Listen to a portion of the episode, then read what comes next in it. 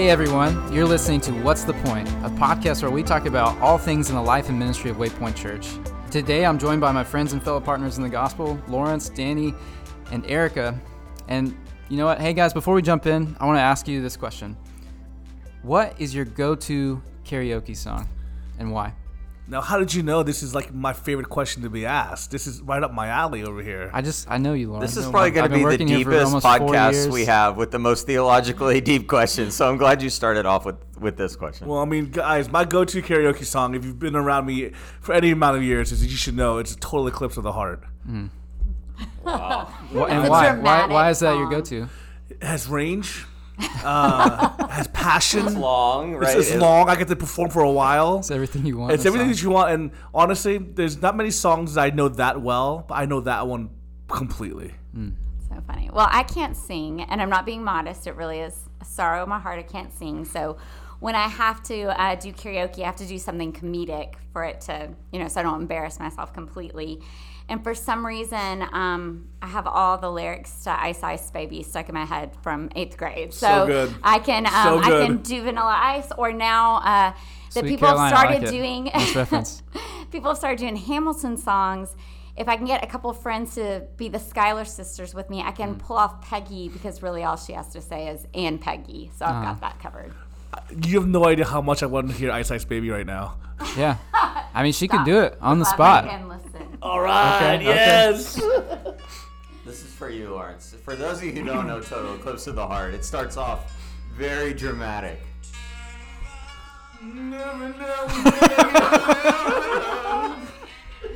All right. You just gotta team him up and he'll swing. I, I hope this podcast doesn't get flagged and we and Bonnie Tyler herself shuts us down for that.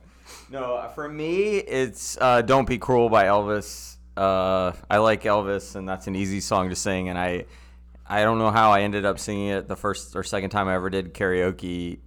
Like I don't remember, and I didn't do terrible. So that I'm like, at least I can. And it's short. It's like a two, one and one minute fifty second song. So the torture ends quickly. Yeah. So for for me, if I'm in a group, uh, it's definitely "Build Me Up, Buttercup." That's that's the easy That's go not to. a bad one. I've seen that, Um, so yeah, that's that uh, well. we so uh, worked for three summers at a KOA campgrounds where we would do karaoke every Friday night, and uh, heard "Life Is a Highway" way too many times. Uh, I hate that song now. Um, lots of people can't really pull it off, but uh, yeah, like our whole group would get up and we'd sing "Build Me Up, Buttercup." So that, that was definitely a go-to. Uh, if I'm just by myself, I would probably say "Yesterday" by the Beatles because it's it's in a range that I can I feel like I can uh, pull off. It's short, um, so you can be kind of in and out. And you know, I, I, by this point, I kind of know the, the lyrics by heart. So The Chick Fil A Tim Hawkins version has ruined that song for me. I can't. Yeah. I can't, can't- you can't not do it sing anymore. that. But so you can just follow up my performance with "Yesterday" with Tim Hawkins' Chick Fil A song. Um, no idea, what you just said.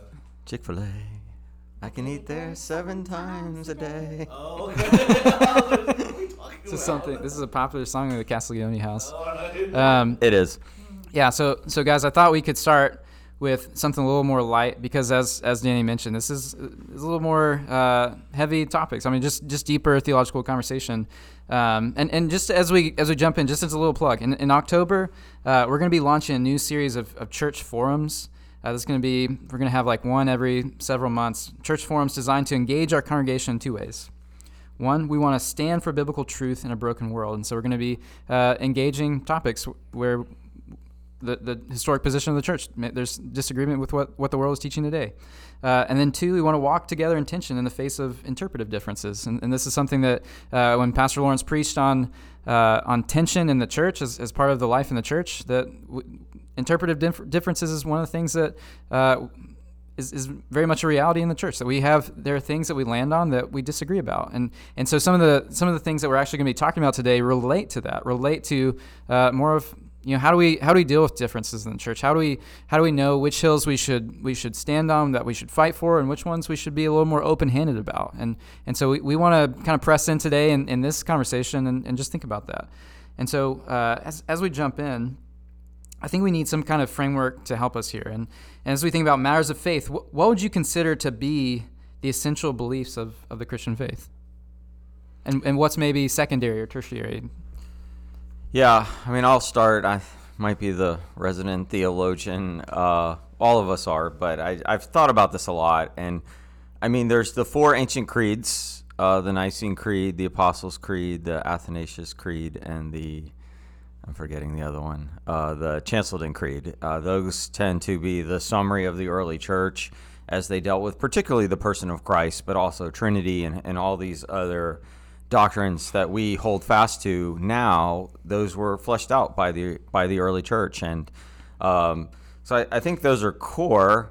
And then I think on And top, so, so, so for you know the the average listener who maybe doesn't know Nicene or the Apostles, those creeds, like what what are some of the things that are being discussed there? So the the Nicene Creed and the Apostles' Creed have the same formula. It talks about the God the Father, God the Son, God the Holy Spirit, and in each one it it says things like you know I believe in God the Father, the Creator, the Maker of heaven and earth. So it's saying that God the Father is the Creator, His only Son, Jesus Christ our Lord, conceived by the Virgin Mary, you know, born of the Holy Spirit, conceived by the Holy Spirit, born of the Virgin Mary. Uh, just all the Christology, which is a seminary term just for stuff about Christ, all that that we just take for granted now. It's just stuff we're just taught. The, the early church fleshed it out in community, prayed about it, and then the doctrine of the Holy Spirit and how the Spirit is our guide. It, Jesus says, It's good for me to leave so the Spirit will come. Well, what does that look like? And the Spirit is the church, and the Spirit is our guide. The Spirit is dwells among individual believers and helps us be the church. So these historic uh, creeds help us process the, the base of our theology. Uh, C.S. Lewis said, you know, the Christian name for God is Trinity. So that's that's kind of the starting point. So all of those we have to agree on. That's what unifies us as Christians. Now there are other things that aren't in those particular documents and those creeds that are also, I would say, essential to the Christian faith. But I would say the they the essence of the Christian faith, Father, Son, Spirit, and how we live that out in our daily lives are definitely contained in the four creeds. I'd say, uh, yeah, one thing that's helpful about the creeds, and you could, I mean, you can just Google them even and look them up. Um, especially, I'd say the Apostles' Creed and the Nicene Creed. Um, but is that they're like a skeleton. Like, I believe God created the world. That's what we can agree on. How He created the world, that's a secondary issue. Like, how many days or, you know, um, yeah, differences about that. Um, that the Holy Spirit is now indwells believers, we can all agree on. What that looks like, how those gifts are represented, we can disagree on. So there's like a framework. Another framework that's been helpful is um, the Bible Project's tagline. It says, uh, Bible is a unified story that leads to Jesus. Um, and even before that, the Jesus Storybook Bible by Sally Lloyd Jones, the idea every every story whispers his name or something, but like seeing the Bible as a whole story is kind of helpful because then you don't get quite as bogged down. Like you can look at other aspects of that story, but we agree on what this the whole theme is, the overarching theme. Yeah, it's interesting how I'm trying to develop a framework of um, kind of how to operate in ways of thinking of what's true and what's important. The first thing that comes to mind is the way we've kind of did systematic theology in the past, is where they started looking at first who is God. Yeah, I was gonna bring this up from. Yeah, that's good. Oh, okay, good. I- Yeah, no, go go go. Who is God, and then who is man, and how does God relate to man? That's kind of been historically systematic theology, right? Who is God? Who is man? How does God relate to man? What sin and salvation and all that kind of stuff is all about how God relates to man, and then how God moves in the world now. Mm-hmm. Right. So that's kind of systematic theology. Is kind of our methodology that we use of kind of figuring out the way of looking at life. So that's one framework. For me, I love Erica what she said about the, the story of the Bible how it all points to Jesus, how this is his name is behind every little thing in the Bible, how there's a meta narrative. To me, I love that understanding foundation of the essential belief of the Christian faith is Jesus. He is the essential belief of the Christian faith. Who he is, what he what he did and what he's doing and what he's gonna do is essential.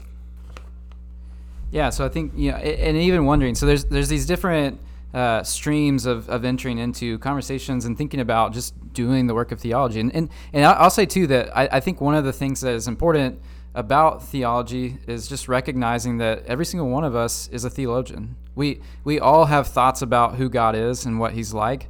And so that, that by proxy that makes us theologians. We, we all so uh, to even say like uh, uh, like sh- surely there are people who are more focused on and, and more you know they're, they're like giving their lives to studying and doing research and writing and, and going deeper but I think that theology is, is something that is, is a work for everyone that we all we all should be thinking about and having conversations and trying to process like um, even even what the Bible Project guys are doing now is they're uh, they're in a series on their podcast where they're talking about having like what's our paradigm and what's our paradigm for how we approach the Bible because everybody has a paradigm that they're working from. And so as you as you have these different streams of systematic theology or biblical theology or uh, even historical theology where you have like th- these are all working together like systematic theology has, has all these different categories of ideas that and that, that creates a framework for you for how you think about theology and even how you approach the bible. Biblical theology is thinking more of like how this the bible is telling this unified story. You have the church working historically and how they're relating with all these different questions uh, centuries before us. And so that, i find that really encouraging to say like okay they're they're talking about these things too. They have some of the same questions that we're still asking.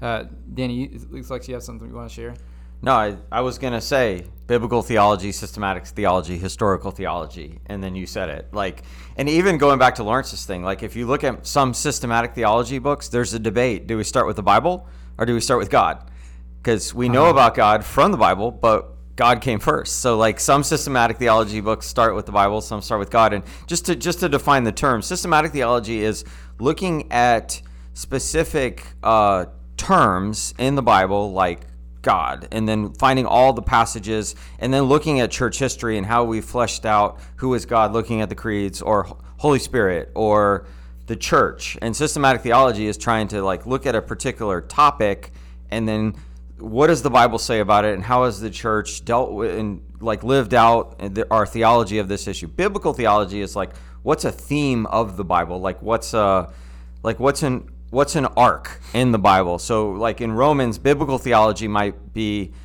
like what are what are the themes that Paul is generally continually goes back to that also line up with his other letters, that also line up with the Old Testament. So they're similar, but there's some differences. And then historical theology is just how has the church fleshed this out? They're all intertwined, they're all needed. And like Eric said, we're all theologians in some way. So we it's good for us to be able to, to process this uh, together, even though some people are called to be teachers. So they, in, in the body, some people are called to spend more time on this, but we're all called to to to at least be processing it. Yeah. So so just real quick. So just so we're so we're clear on this. So uh, what you what we're what we're saying is what you believe about God and what you believe about Jesus, all, all those things, essential. Right. Uh, what about like complementarianism? Sec- oh, he secondary. went straight for the jugular. secondary, right? Right, not essential. Sec- not. Secondary, non essential. Uh, what about uh, how how the church is organized on, on Sunday morning. Not essential. Not essential. The uh, carpet color is. I'm just kidding. No, or um, drums or no drums. how about how about like being baptized into the church? The mode is not essential. Yeah, not essential, you, mean yeah. the mode or doing it? yeah, yeah, I'm talking about like the actual practice of being baptized. Like you, ba- you, you getting baptized, you would say is like essential. Yeah, you should like, be baptized. The way yes. that like the mode, okay, and mode is just a fancy fancy theological way of saying here's here's the actual way we conduct it, right? Um, okay, great. So just and, and there's any number of categories that we can go down down the line on of like. I love that you went straight to it. I love it, Eric. I, I, love I love the but, pause there. But God's sovereignty is a core doctrine. God is sovereign over the universe. Right. How God's sovereignty fleshes itself out and how we it, it manifests itself in the world I would say we don't always know. So like there's the the biblical paradox exists. So we we God is sovereign, God is in control, God is love, God is just. Those are all biblical doctrines that we'll die on, but how sometimes it fleshes itself out is is what it means to be the church. And right. that's kind of the essence of this podcast is is getting to the root of that. Yeah, and so th- th- this, I think, laying that foundation. It took us a little bit of time, but I think it's important to lay that foundation as we're thinking about, as we're navigating this conversation. And so, uh, h- how do we know the difference between areas in which we may agree to disagree, or areas where we are making compromises that may actually obscure the gospel? How, how do we how do we differentiate? Well, one thing I was thinking about when I was looking at this question is how it's not a new issue. Like maybe the particular topics might change. Like we're not like going, should we, you know, eat um, meat sacrificed to idols or not, or you know, can we, you know, eat food that still has the blood in it? But we have different the issues. The earliest church was dealing with. Yeah, and that was really, really important. And through Paul's letters, we realized, okay, you can disagree on that, and it's fine. But other things he brought up, no, you can't disagree on. So I was thinking a few biblical examples. Um, in Mark chapter 9, the disciples come to Jesus and they're really upset because other people are driving out demons in Jesus' name. And he's like, they're not us. So, like, go rebuke them. And Jesus says, no, like, that's fine. Like, they're doing it in my name. And he even adds, if anyone who gives you a cup of water in my name, because you belong to me, they'll be rewarded for it. So, eh, but then later, Jesus says, not everyone who calls on me knows me and the people who didn't do the things I asked, who didn't serve others, who didn't visit people in prison. So like that there's an element of fruit, I would say we can learn from that, you know. Um, later Paul says anybody who like adds things on, like that's not okay if you add things to like the gospel and say it's the gospel, like um, um, the women are starting to study Jude now, and they say when you take things and uses them as a license, the gospel is a license for sin, and in this case, a lot of it was sexual sin. That's not okay. So, I mean, I know that's not a really clear answer, but those are just some like examples I thought of of some ways that you, measurements you might use.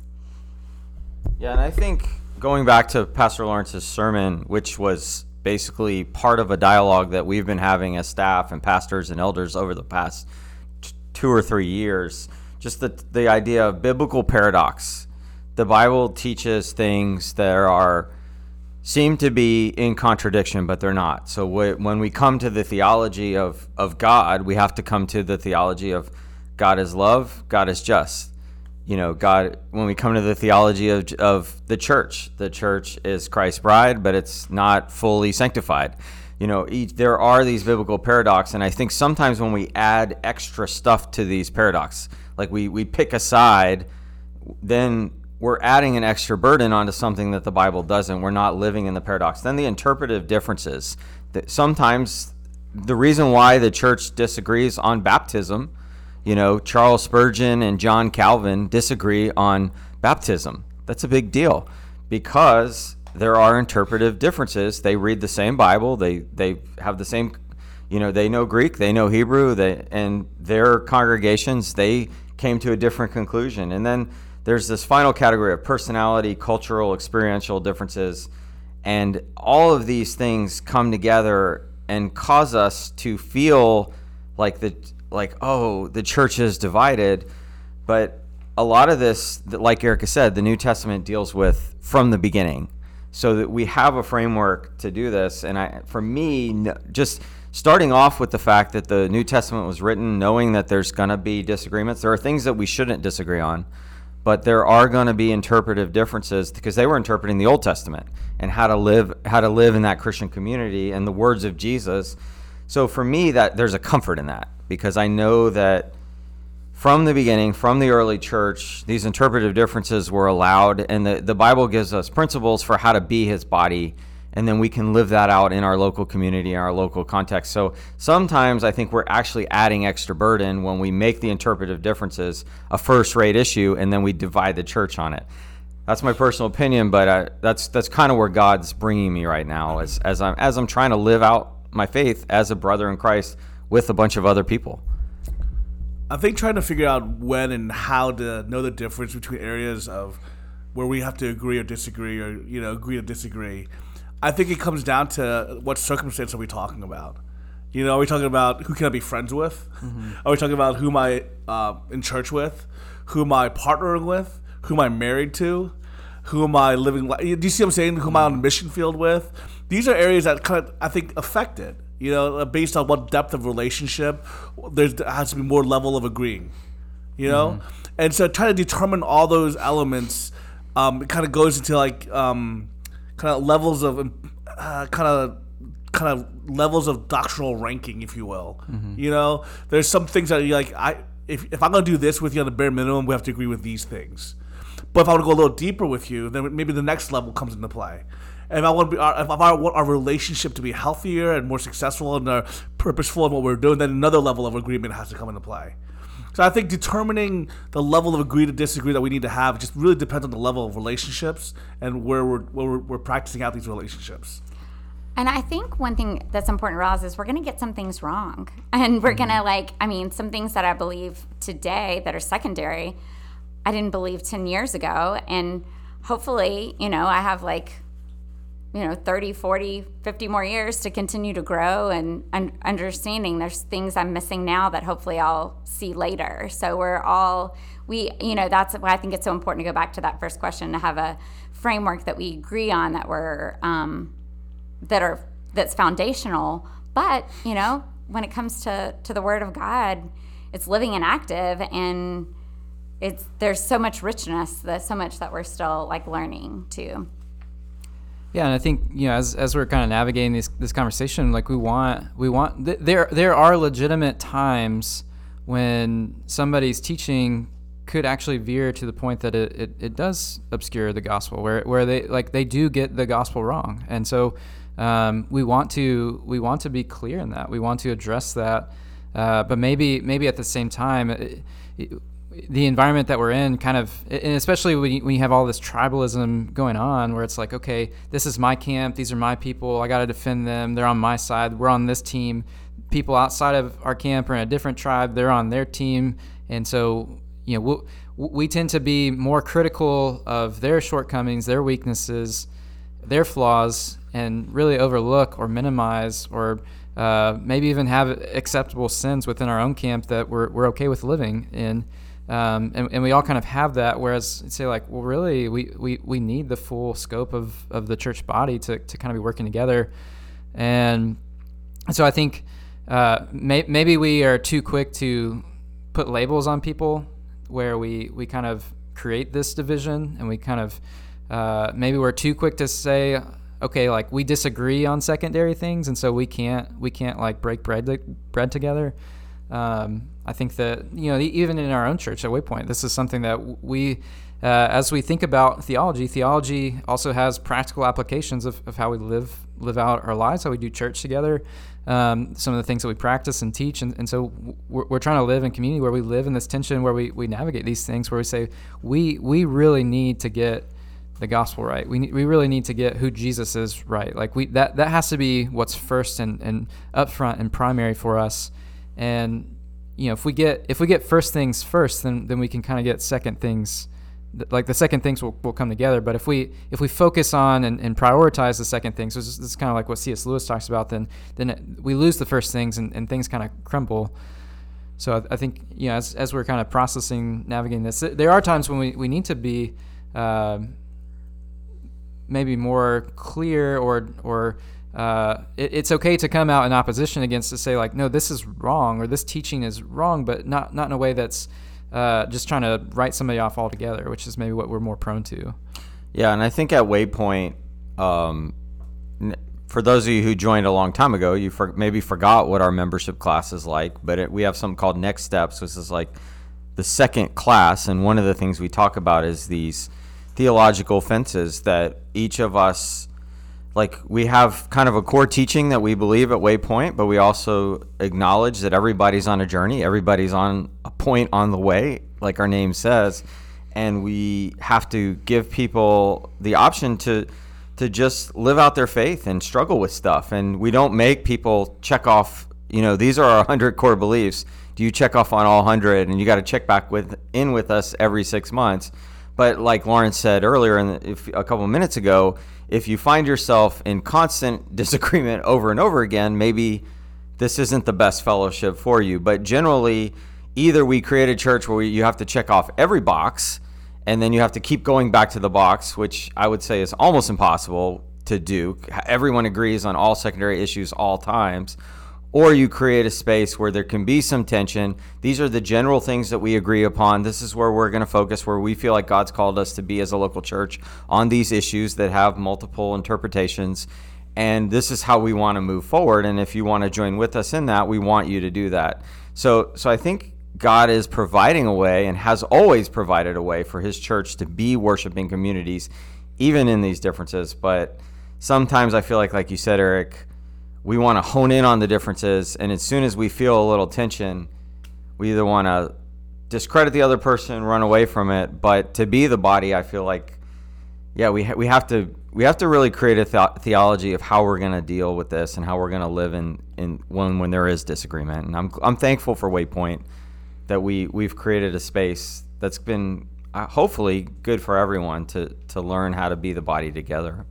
Yeah, and so so as we're you know as we're pressing in here, I, I think that uh, it's also helpful to, to think about okay how like what what is contributing to uh, and, and what is what is formational and, how we think, how we do theology, how we how we're how we're framing even the, the, the conversations that we're having, um, or the or the way that we're kind of formulating our own working uh, paradigm for how we do theology. And so you have uh, you have social media is obviously at play. People, all these people that you follow, the different. But then it's also the books you read, the marketing, all, all that stuff that happens. And, and I've I've started to notice more and more as as I get older, and as I'm as I immerse myself in these spaces where you have all these different resources to to indulge and, and even thinking like why don't we why, why aren't there more like promotion of the classics and like think like books that have stood the test of time but that's that's another topic for another day.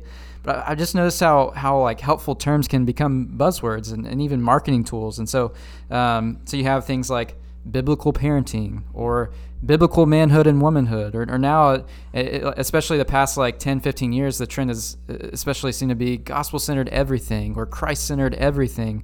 And so what do you think are some of the effects of labeling ideas in this way? And what happens when, when everyone thinks that they have the biblical answer on every given topic? I just feel like it's a bold statement. When you can make it when you can write a statement that says this is biblical parenting or this is biblical anything i'm like wow you got the answer? Like you know what the what, this is god's way. When it comes to parenting guys can i tell you i will never ever ever in a million years say the way i parent is anywhere near the biblical way to parent you know other than maybe like i try to love my child that's all i can do you know the way i how many hours he spends on this or how many how much what he eats for food or the way I I can I just can't make that bold a statement because I don't think there is that one way for everything. And I think with the biblical methodology, the biblical statement is being led by the Spirit. Mm. And being led by the Spirit means it looks different for different people. So I always, I don't know, I was one of my pet peeves when I see kind of mm-hmm. Stuff like that. Sometimes I'm like, oh wow, you, you, you got it, huh? I mean, I think the desire is good, right? The like, desire is great. Like, like, even the the one who's trying to like take in that information. It's like I want my parenting to be biblical. I want I want to be thinking biblically on like any any topic because I, I want to be faithful to what God's word says. Yeah, and so absolutely. Even, um, but then you just you kind of buy into this whole package, and that like it's this whole package. Yeah. I think yeah, I think it's really problematic. I mean, and again, it might come from a good place, but I think using the term biblical or gospel centered because I feel like it first of all it ends conversations because it's like a, like you were saying okay well I guess that's the biblical model Number two, if you disagree with what maybe someone's opinion is that they're calling gospel centered or biblical, then sometimes you think it could lead to like, well, maybe I disagree with Christianity when that's unnecessary because it's something added. And I think that, um, yeah, I just think that it's not a helpful label too. Like, I think especially even, yeah, gospel centered. What parenting? What is what does that mean? It's it's kind of a confusing term. Also, the principles that you apply in parenting, like you said, like loving your kid, disciplining them, praying, exist within your particular culture. Like what biblical parenting look like in the Old Testament is different than what biblical parenting looked like in the New Testament, depending on mm-hmm. different cultures that people lived in as well. So, yeah, I remember when Maggie was a baby and I don't know, someone told me about this biblical parenting book, and it was basically like put your kid in their own room and let them cry all night. And like that was biblical parenting. And I was like, I bet you Jesus probably didn't sleep in a different room because he grew up poor and they, they probably in their house they didn't have lots of rooms so that can't be biblical parenting yeah for him and all his siblings so i said those are good practical ideas that maybe work if you live in the suburbs and you have three bedrooms and you want some sleep. Those are great ideas. But mm-hmm. to link them to biblical and to say everyone who doesn't do that is kind of not biblical is very dangerous. My professor used to say in seminary that if it's not true for all Christians everywhere for all time, like then you can't call it biblical. If it like if if it just works That's in the good. suburbs of America, If a poor, if a Christian in jail right now in North Korea can't also do that same thing, then it can't be biblical. It's just a good idea based on some biblical uh, principles and and that you can use in your present context. But and then I, most of these biblical books, the, I'm going back to the biblical. This is like 80s, 90s, thousands. Yeah, I really touched a nerve here. I didn't Yeah, yeah, yeah, realize. Yeah. But I think I think a lot of them use proverbs as their main example. And again, proverbs are not promises of God; they are just wisdom that Solomon and these other guys came up with. true. So it's okay to help the church and be the church, and proverbs exist in the Bible. It's part of our canon, but it's not. It, it doesn't trump Ecclesiastes or Job because they're written all together, and it doesn't trump the other promises. So for me, but but even the term gospel, like the gospel is the good news for for the world. So like to link gospel sometimes just gets a little dangerous because you're you're saying like other Christians. Sometimes when people are saying gospel, they mean like our version of theology. Like would it be better, in my opinion, to just link it to your version of theology? Call it Reformed or call it Methodist or call it whatever, because American or just mm. just because saying these are some things that have helped me process. So sometimes I I always heart uh, Lawrence is like Danny when you need to write the book or like.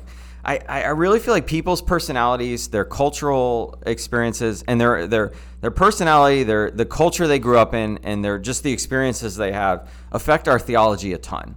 When we come to the Bible, we read it through that lens, and we think that when people disagree with our interpretation, then we get upset, we get frustrated. So we want to kind of defend it, defend it, so that to make us feel better. But in in essence, we're really causing the body to not be able to be the true body. So we can figure out a way to live this out together. But I, I, I just want to challenge you guys out there that yeah, like, like it's okay to formulate opinions and say for our family this is a great fit, but to also recognize that some other people may not choose to raise their kids in that way or to think about it in that way, and that's okay. Yeah, and so maybe you'd even say so. Just trying to pull out a little bit that like some of these ideas can be biblically based, Yeah. or like they can be maybe wise or prudent, but they're not necessarily. I, I like how you phrase that of if it's not if it's not like if it's not a timeless truth, then it, is it is it truly biblical? And that's what's so incredible about the Bible that it is full of timeless truths for all Christians of all ages. You know, it's true that the Spirit resides in us as we profess Christ. You know, it's, it's true that Spirit is our counsel. That's true for all Christians. And this is why doing the work of theology is important. Is because we, we're trying to we're trying to go into that. We're trying to tap into that, and then like think of, think through how we can apply it to our our day and our time. But the thing that I love, uh, the thing that's so um, kind of that we struggle with so often is that we try to create our interpretation as being the only interpretation. And so I just the thing that I love about the Bible is that it's it's it's it is open. Some people hate the fact that the Bible is so nuanced and the, the Bible is open to more interpretation. They wish it was more clear. And that's what I love about the Bible that it's not that clear because it is applicable to all cultures, all generations, all times and it allows the spirit to do the leading and guiding as we interpret the scripture. Well, my professors always used to say, "There's no true exegesis without eisegesis," and the reality is, we we take I like the letter I. yeah. So explain what you think he means. Uh, exegesis is just kind of the art of um, interpretation of what you get out of the text, and so some people want to say, "I just I'm all about true, just pure exegesis." What this is what the text says. But my professor would basically say, eisegesis is what you put into the text, all your culture, your uh, your experiences, everything. And so he's what he's saying is that honestly, you can't really truly just read and glean out of the text without put, you yourself putting something into the text.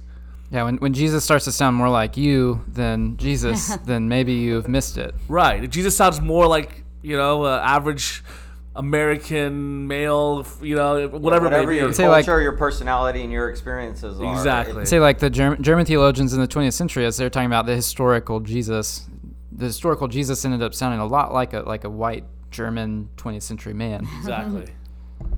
Yeah. And and I think as as I've processed this, almost every person who kind of pushes back with me, they go to John 14 to 17 and they say Jesus says the spirit will guide you into all truth. And that whole section, every time it's you, the word the you there, it's a plural you. It should be Jesus will guide y'all in all truth. And he's talking to them. But I almost every American Christian, including myself, thinks I just come to the Bible and I'm going to get the Spirit's going to tell me exactly what I need. Well, that's eisegesis. That's the even the that's saying like I, it's gonna I'm going to interpret it my way. But really, when Jesus says the Spirit will guide y'all into all truth, he's saying you, as the body of Christ, are going to flesh this out. You're going to have, I didn't give you a ton of teaching. Actually, Jesus never told anybody to ever write anything down. Think about that. Jesus only walked around a tiny geographic area for three years and was arrested and then executed and never told anybody to write anything down. They chose to write the stuff down after him. And he said, The Spirit will give you all you need, y'all. And I think sometimes as American Christians, we forget that. And I th- that's why the creeds are beautiful because the church came together and gave us the doctrine of the Trinity, looked at the, the deity of Christ, and, and gave us the, the doctrines of Christ, the doctrines of the church, so that we could come together. Now, there are disagreements, and there were disagreements in Corinthians and in Ephesians and these, these letters. So, so we have this, but it's the Spirit guiding y'all into all truth with individuals coming to the scripture and then coming together as a group is I, I feel like that's where this beautiful work is going to happen and that's why the local church is god's plan so that we can be his body in, in community and like fleshing this out and I think maybe why that's hit a nerve um, too is because we've seen people who've been hurt by maybe, especially even trends in the Christian church that mm-hmm. get labeled as biblical. Like, oh, if I don't have a date night once a week with my husband, then my marriage isn't biblical. Or, you know, if I, uh, you know, if I don't kiss dating goodbye, no. If I don't kiss dating goodbye, I'm not, you know, biblical. Right, Courtship. right, exactly. If I don't, you know, spank my children, if I don't, whatever it happens to be. Um, and so I think that there's been this unnecessary burden. Mm-hmm. But now that said, I hope Christians keep writing books and having podcasts and giving talks and conferences because I think it's good to learn from one another. But I think we need to pray for discernment to parse out what is um, what's the spirit speaking to us through the word of god and what is what are the principles underneath? And some methods will work for certain families some don't. Homeschooling works for some families public school works for some families christian school works for some families you know. And that's where i think humility comes into play. You know just acknowledging that you don't have all the answers and your answers might not be true for everybody at all times. Are you humble enough to say my interpretation is this but i'd love to hear you, the way you do things. I'd love to learn from you and know that we can all learn from each other. Yeah. So, so Erica, and what, what you're saying is kind of hit on two different two different things that I want to want to talk about. That uh, kind of like debate. debating which way do I go with it. Lawrence kind of Lawrence kind of pushed the, the meter in the, in that the one direction, so we're gonna go there. But I do want to just touch on the fact that like I do want to tease out this idea of okay, you, you and Danny, Erica and Danny have both mentioned that okay, like we at some point we've kind of teased out how like this works for in this context or this place but other people maybe maybe and, and, so like even thinking about how, how did you get there? Other people maybe based on personality or just they might react to some of these things and say okay like i'm failing to do this and i just feel this guilt and i don't know how like i'm failing at being a christian parent a christian uh, father or mother or a Christian wife or husband or you know any Christian worker, all these things. And so, um, but before we before we go there, I, I, want us to go back to kind of where Lawrence is leading us, which is what what are some of the ways that you've learned to cultivate humility when engaging with people you disagree with? Prayer, prayer, prayer. Like praying for that person, praying for my heart. I think. Um, there's two emotions I can encounter when I know I'm dealing with people that I disagree with. One, of course, is pride. You know, well, how can you see it that way? You know, and wanting to prove them right. Another is fear, like fear of conflict, fear of losing that relationship, or maybe fear. I think some re- sometimes people don't want to explore di- different authors or different people's opinions or different Christian traditions because they're scared. Like, what if I get influenced the wrong way? And I think some of that comes from a really good place. Like, if if God is real, if He gave us His word, if the Spirit isn't, we don't want to get this wrong, you know. Mm-hmm. And like you yeah. said, we want to, you know, honor Him and our families and our lives. But I think that that sometimes that's misplaced fear that we can we can enter into relationship willing to learn and trusting that you know that god will protect and, and guide us and might even change our opinions on some things you know You know, Erica, I loved how you talked about this fear of hearing even other people's voices. I think that's one way to, to cultivate humility is um, start listening and being willing to listen to other voices that are different from yours. You know, that starts expanding your horizons, one, but also you start realizing, wait a minute, I might not have all the answers all the time.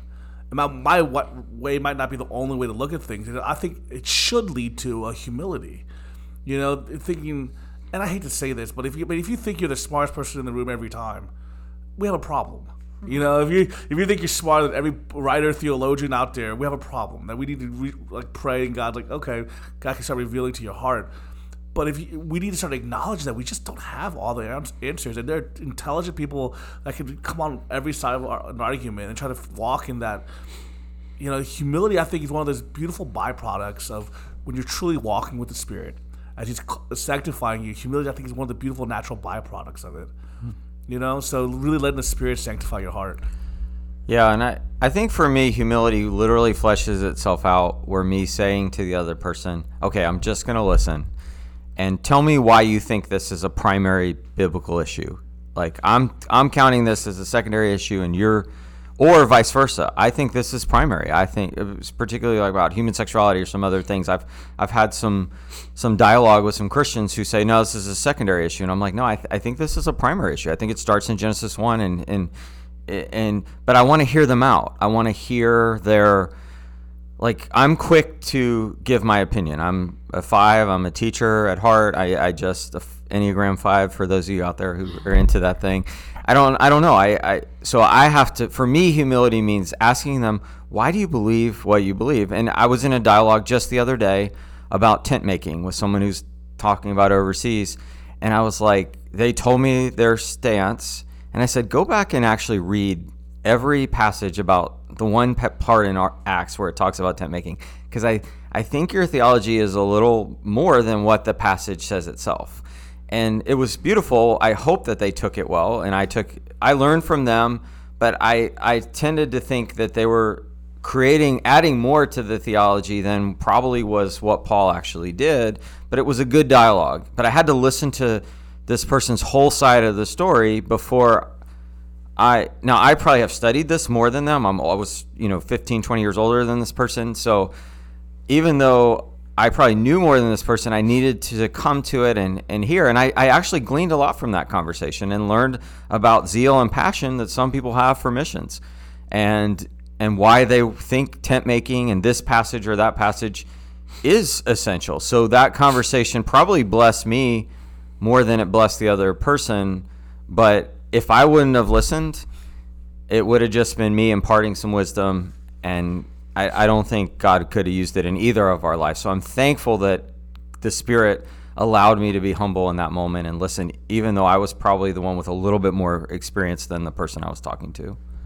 I think it's really, really important to to understand how limited our experiences are. Like sometimes I can think, oh, I've lived in another country, I've met a lot of Christians, but then when I think about it, um, a lot of the other Christians I know have read all the same books I have, and we're at the same conferences and listen to the same music, you know, and realizing that I'm just seeing a, a slice of Christianity, mm. but there's so much more to the body of Christ and so much more I can learn from. That's so good. I love that you said that, Erica, because mm-hmm. me and Erica were just actually comparing notes earlier today, and we both kind of like experienced a lot of the similar kind of waves of Christianness. like I'm like, oh, that's just I thought that was my path. She's like, no, that's my path. Oh, that was a lot of people's path in Christianity. was that the crazy love period, yeah, or the radical exactly. period, or the purpose-driven life John period? Piper period, Rick Warren period. yeah. Yeah, so I, I would just add two things. Uh, one, one is something that I just saw. So I was watching a YouTube video yesterday, which is this channel with uh, with Preston Perry, who is the husband of Jackie Hill Perry, where he has a channel where he does uh, essentially street evangelism, where he's like doing apologetics, engaging with other other faith backgrounds, other religions. And one of the things that he talks about is like, I, I really want, as I engage in these conversations, I really want uh, people to feel me affirming their human dignity.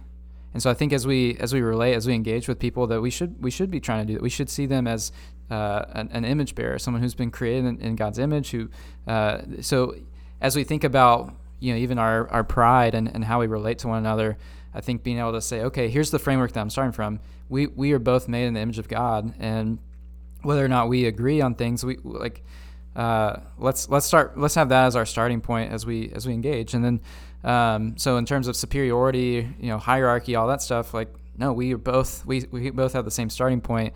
But then the other thing would be uh, just realizing, and, and I think this is I, I intend this to be more of a pushback on on really the, our cultural moment right now where we'd say if I if I engage in this, if I associate with this, then it's a, it's a full endorsement of the entire package. And so I think that, and, and so then we label certain people or certain groups as dangerous, and we say we need to avoid them. Uh, we don't want to be influenced by them. And, and, and again, this goes back into sure, there, there could be some, some very uh, legitimate concerns there, but I think uh, even having this posture of, I, in, in the kingdom of God, I can learn from anyone and I can benefit from from anyone. So you, you see these guys who maybe are, are, labeled even historically as more liberal theologians, but you see uh, other books where they're quoted, and it's like, wow, that's a really compelling. I think that's a really uh, I think that is a biblical idea that they're drawing out from. That it, that is timeless for, for all Christians. That like I can benefit from from reading and discerning and, and thinking through that and weighing it. And so I think having that that posture, that mentality, then to say I can disagree with them. Like me saying I agree with this this idea doesn't mean that I agree with their entire uh, thesis or theology or, or, all of it. It's just saying I agree with this idea, and we can we can be united on, on that front. And thinking about how how can we be united? How can we care about unity in Christ in the Spirit? And based on that idea, which I love, is this idea that um, I would love for us as people to be more kind of wide ranging in what we read and what we partake. You know, I think we we sometimes as Christians create like to create a subculture and I get why we want to protect ourselves, protect, create a cocoon, and but I think some of the most beautiful things that can happen for us is as we expand our horizons, see the dignity and see the image bearers of God, and really see that all knowledge glorifies God, all true knowledge glorifies God, and it's from Him and it's about Him, and so really see um, and just appreciate the breadth of the world's knowledge out there. And then I want to push back a little because Paul says the wisdom of this world is foolishness. So some people might even say, so how do we live in a world that, like even the the passages we read this Sunday in in uh, Revelation, where it says like, what is it, the throne of Satan, the kingdom of mm, Satan. Yeah. So Satan is the prince of this world. He is influencing people, but this is also God's world, Jesus is on the throne. God created all wisdom and all knowledge. Right. Uh, Paul seemed to figure out the balance. You know, Jesus, of course, figured out the balance. Uh, how how do we live in this world? Uh, that's it's it's complicated. Like how do how do we get out there? Like, do I only read Christian stuff? Do I only read like what do you do, Lawrence? Like, how do you process all this? Yeah, that's a great question because if I would counsel, depending on how they would where they were at. You know, if, if I had a young believer who is 14 years old, you know, I'm not going to give that same person, like, hey, read the same book that I would give Eric to read. It's just different. It, Eric's in a different place, different level of study, different level of understanding and responsibility of what he does with knowledge. So it really based on where you're at and what's going on in your life and how much information and knowledge you're experiencing. But with me personally, um, I think he's how established are you in, in the foundational truth and fundamental truth of who God is? You know, are you firmly established? And then the, the additional knowledge that you get from people who think differently um, kind of can build upon it rather than tear it down. Does that make sense at all? Uh, it's, it's, it's a hard line to kind of really explain, but that's kind of how I operate when I, when I think about it for other people. I think for me too, in different seasons of my life, it's different. Sometimes, like, I'm at a place where I feel um, very secure in my faith, very connected to the Lord, and I can like explore different things. Or um, and other times where I just want to just read the Word, you know, and not any additional study. Right. So, yeah. Yeah, it's it's good to hear you guys. I'm an information guy, so I'm always processing. I'm always trying to read different things. I do spend some time you know, on campus and among a lot. I spend a, a good amount of my time with non-believers, helping them. Like, so I need I need to know what's going on in the world. I do love the lists. We read one, or we we read one this week in Explore Waypoint, but just the Romans 12 list. But there's three different lists in the New Testament, or four different lists where it talks about different parts of the body, and teacher is one of them. So I do think some people are called to investigate a little more. God has given some people in the church some time and energy and to, to investigate a little more so that they can teach. Now, some of you might be called to teach, but right now, the season of life, maybe you have young kids or you're taking care of a parent or they're, or you're just really busy with work, you may not be able to exercise that gift as much. But there are some of us who are going to do a little more reading, a little more research, a little more di- dig a little deeper. And we need to, as the body to ask those people hey what's a good book i can read? I heard right now everyone's talking about critical race theory or this or that. Like help me process this. God has obviously given you the gift of, of sifting through twitter and not me and then ask that person to help you process but don't let that pardon Book recommendations. book recommendations uh-huh. you know like like if, I if look to Erica for book recommendations. yeah, because some of us, God's given different people different gifts, and but don't just ask one person. Mm-hmm. Ask three or four people who are sifting through the Twitterverse or who read a lot or who are processing this. I mean, obviously, when it comes to refugees, Joy is a tremendous resource because she meets with refugees every day. Don't get all your refugee information from CNN or Fox News when you can ask Joy. Hey, Joy, what's it like right now? Come this Saturday well, no, actually, you would have to come last Saturday because this is recorded afterward. but come and ask us, uh, ask us. Like we have people at Waypoint who are who do a lot of things. We have people who medical researchers. We have people. You may disagree with some of their stuff, but that's okay. Like we have the body. So for me, I'm like, let's utilize the body. Let's utilize the different gifts that people have, and let's, in meekness, be able to go to other people and say, hey. I think I know a lot about this, but what what do you think about this? You you're at UNC every day studying this. You know, what do you think? You're at Duke every day studying this. You're you're at work with these people. I'm making opinions about these people. I'm making speculations about these people, but you actually are with these folks. Tell me how I can love them better. So That's good. Hearing different thoughts and learning from other people is such a big part of walking in humility. And walking in that humility also, um, like being allowing our people to ask questions and being okay with asking questions and not knowing everything. That's part of humility. That's that's a good place to be at.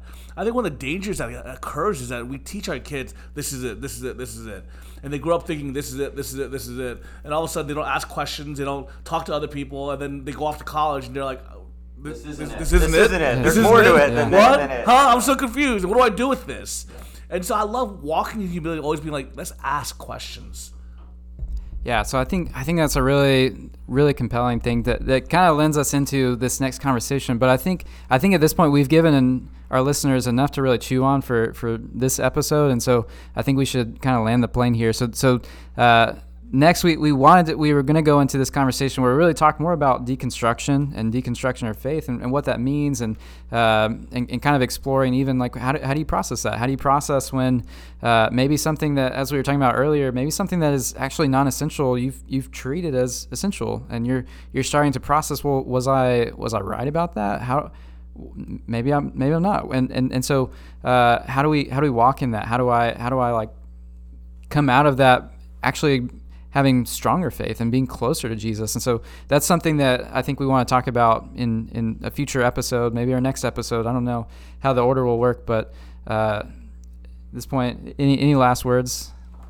So Eric handed this out during his sermon. We're handing this this handout out during every uh, next steps. Basically, as you join Waypoint Church, there are 59 love or 100 love one another commands in the New Testament, and 59 specific ones.